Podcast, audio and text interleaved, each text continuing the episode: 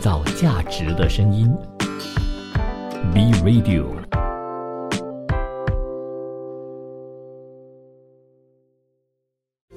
新趋势、新商机、新兴商业模式。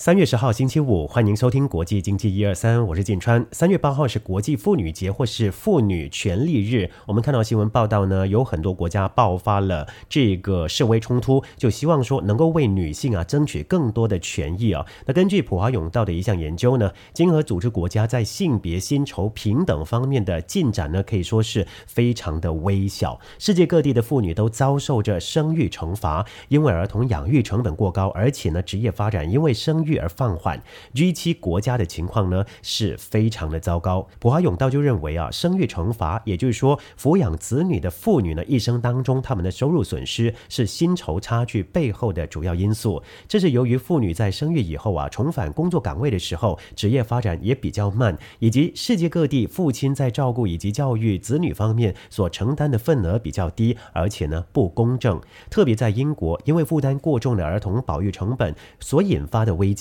和育儿假的男性比例偏低，迫使呢越来越多女性离开工作岗位。博华永道认为，重新思考育儿假政策，以支持双薪双职模式呢，将有助于改变社会对父亲以及母亲角色的态度，并将使得整个社会在经济上受益。在经合组织国家当中，英国在普华永道的性别薪酬平等指数中的排名下降了五个位置，从二零二零年新冠大流行的时候第九名下降到一年之后。后的第十四。无论如何，英国依然在 G 七国家中处于领先的地位，耶，领先于加拿大第十八名、美国第二十五、法国第二十三、德国二十一、日本二十八以及意大利三十。卢森堡、纽西兰以及斯洛文尼亚在这个指数当中位居前三名。匈牙利呢进步最大，现在是第十三位。瑞士则下降最多，排名在第二十。那关于日本方面呢，他们的内阁官房长官松野博一他。就说了，日本女性就业处境呢，虽然已见到改善，但还是不足够哎，并指出呢，日本社会对性别平权的认知依然贫乏。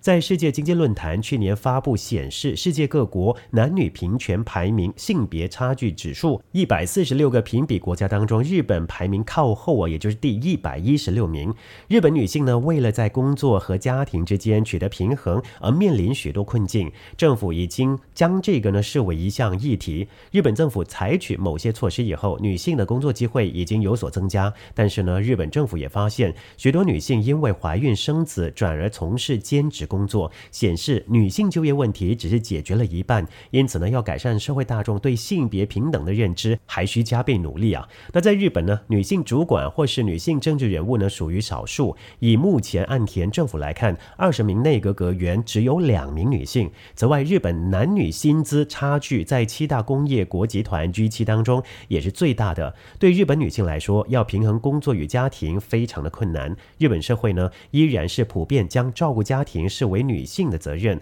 这迫使许多日本女性怀孕生孩子以后，只能选择较不稳定而且呢较低薪资的工作。一项民调显示，百分之六十五的日本女性呢，愿意为了优先顾及工作还有家庭而牺牲自己的时间。日本家庭的煮饭工作，百分之八十是由女性来负责。则只有百分之八由男性负责，其他家事分配呢也有类似的不平等现象。日本男性唯一做的比女性多的家事呢，就是丢垃圾。哎，但丢垃圾也不容易耶，因为要分类嘛。那负责百分之九四十九的工作量，女性呢则负责百分之四十三的倒垃圾工作，其实差距也不是很大。不过一般上呢，我们都认为日本的男性是非常大男人主义的啊。另外呢，也有一项报告显示，在意大利十八岁到四十九岁的男性当中，几乎有五分之一的。人大约百分之十八在生育以后呢不再工作，而继续工作的女性比例呢呃是百分之四十三点六，南部地区比例是百分之二十九，而女性的失业率跟年龄就成了一个反比，在年轻女性当中，面对生育率下降、出生率下降以及就业不稳定的情况，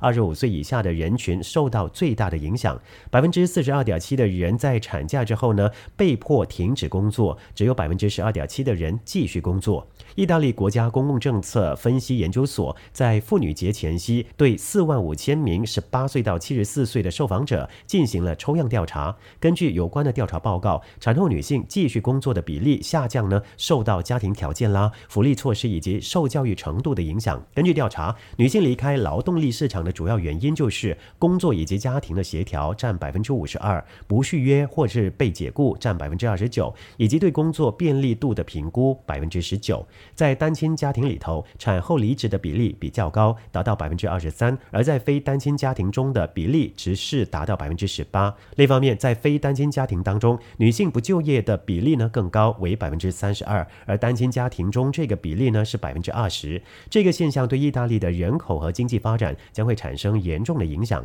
意大利是欧洲生育率最低的国家之一，二零二二年的新生儿只有四十万人，达到了历史最低的水平。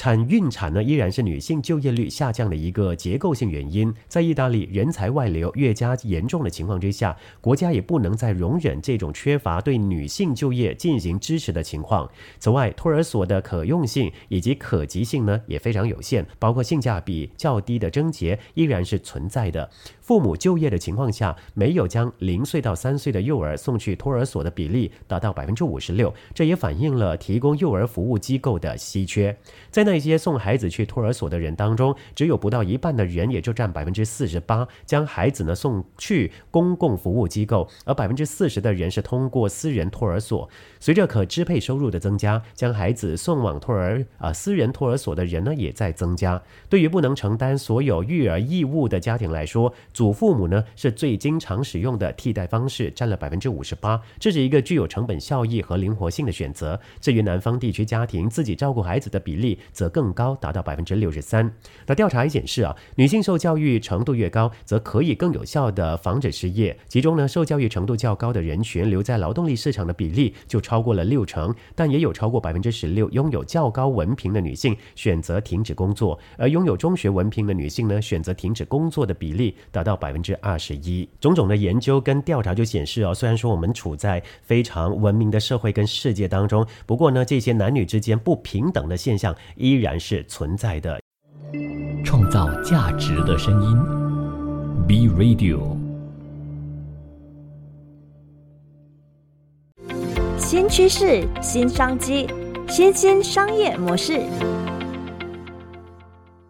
随着社交媒体的发达，越来越多自媒体、网红以及 KOL 等等内容创作者呢就崛起，大众也改变了对公众人物的定义。许多人教学如何一夕爆红，如何吸引观众，如何当创作者，却没有人教导如何长久经营，或是遇到风波应该要怎么应对。有时候不经意的一个动作，某篇贴文里头的一段小文字，甚至一则现实动态，都可能大大影响所建立的形象。稍不留意的话呢，就可能陷入危机。知名极简主义者 Nana Q 就曾经因为影片内的卫生纸跟呃沐浴乳等等生活用品不符合他宣称的极简人设而遭到网友抨击。名牌跟声誉非常的重要，但是碰到公关危机的时候，总是以较为被动的方式对舆论做出回应。由此可见呢，我们对公关危机跟品牌管理感到陌生。从许多这些公关危机案例当中，不难发现，很多人会以并非本意、一纸道歉启事。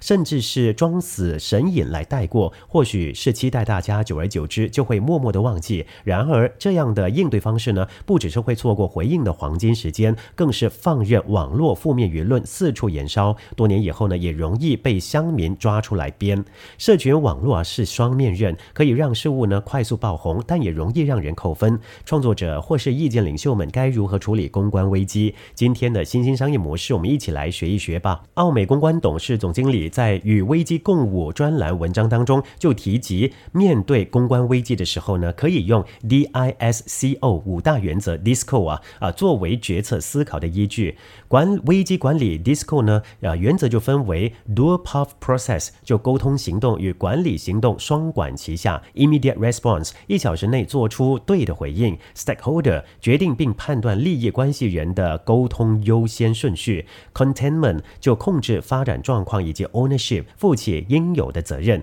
当声誉受损或者是负面平等评论等等危机发生的时候呢，首先要做的就是厘清眼前的危机起因跟影响层面，这是危机处理的关键点，也就是了解公众为什么生气。只有清楚掌握危机所涵盖的范围有多广，才能精准的针对言上原因去灭火，避免乱枪打打鸟的回应而造成更大的伤害。当危机发生的第一时间呢，在采取任何沟通行动之前，企业就应该立刻思考，我们必须采取什么样的管理行动，才不会让损害继续的扩大，或者可以立刻停止危机呢？现今许多决策者啊，依然是认为危机处理只要好好道歉，公众有一天终将淡忘一切。而事实上呢，透过许多危机案例，我们可以了解啊，外界会想知道事情的真相、处理过程以及具体如何改善等等。道歉绝对不是危机处理的唯一解方，不痛不痒的公关话术呢，更是无法止血。当然，然呃，第一步呢，呃，真诚的道歉还是挺重要的了。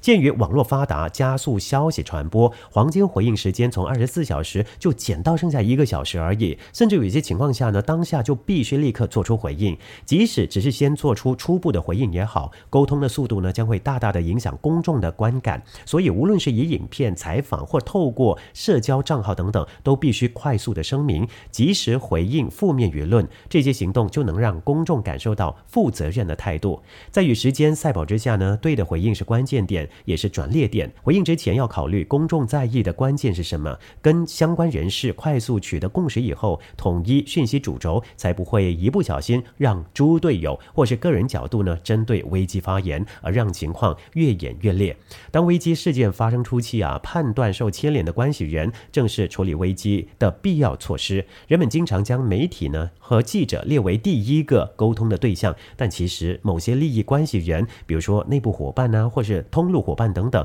对危机是否能够顺利解决，反而有着关键的影响力。比起优先跟媒体沟通，如果说事先呢与受影响的关系人沟通，或许可以更有效的处理延烧的舆论，能够更全面的掌握事态的发展，也能够确保受影响的关系人不会让情况越演越烈。如果是因为创作者自售或联名的产品引起公关危机的话，这个步骤呢就显得相相当的重要。产品贩卖的通路伙伴就成为首要的关系人，需要协助后续的行动，比如说回收产品或者退款等等。后续的发展情况是危机处理过程当中最不可预测的部分。毕竟很多时候啊，舆论走向跟网络风向并不是靠回应道歉或是处理行动可以控制的。思考决策的时候呢，试着做出各种的假设，比如说依照目前的回应或是行动事态的演变状况会是如何呢？最糟糕的情况又会是如何呢？预先思考可能的状况跟解决办法之外，也要考虑到更深远的影响，比如说如何翻转品牌的声势，或是恢复正面形象的措施等等。顶级球星 C 罗曾经在记者会上突然移走桌子前的可口可乐，举起水瓶说要喝水。这个小小举动呢，引爆了可口可乐的公关危机，市值蒸发四十亿美元。由于 C 罗非常自律，对自己健康管理有着严格标准的运动员，他移走可乐的举动，除了对股价有巨大的影响，更严重的是让可口可乐与垃圾食品产生连结。无意间呢，替可口可乐贴上不健康的标签，这也是他们极力想避免的商业形象嘛。可口可乐在这一次的公关危机当中回应可圈可点，他们以最快的速度对事件发表看法，也提出具有高度的回应，那就是每个人都有权利选择自己喜欢的饮料。这不仅让公司控制住这一次的危机，也在公众心中加了不少分，替接下来的新产品也打下了基础。情与理通常才是让舆论燃烧的原因。许多公关危机。或许在法律层面并没有责任，但是情与理是建构于社会道德观与个人价值观之上，也就是社会期待当事人需负的责任跟应有的行动。作为一个负责任的创作者，当危机发生的时候，坦然面对错误，确保类似的事件不会再发生，有时候也能够成为转机。数位时代的消息传播速度非常快，危机后的处理善后也不能马虎，错误的应对跟处理态度会让负面口碑像火把狂烧，唯有。坦然的面对，以知错、认错、改进的责任态度、负责态度、全面性的思考，甚至付出额外的补偿行动，确保类似事件呢不再发生，才有机会获得公众的理解，也有可能获得新粉的支持。请记得，人人都会犯错，危机其实并不可怕，可怕的是逃避的心理。把每一次经验都当成成长的养分，才能使我们不断的进步啦。创造价值的声音。B Radio。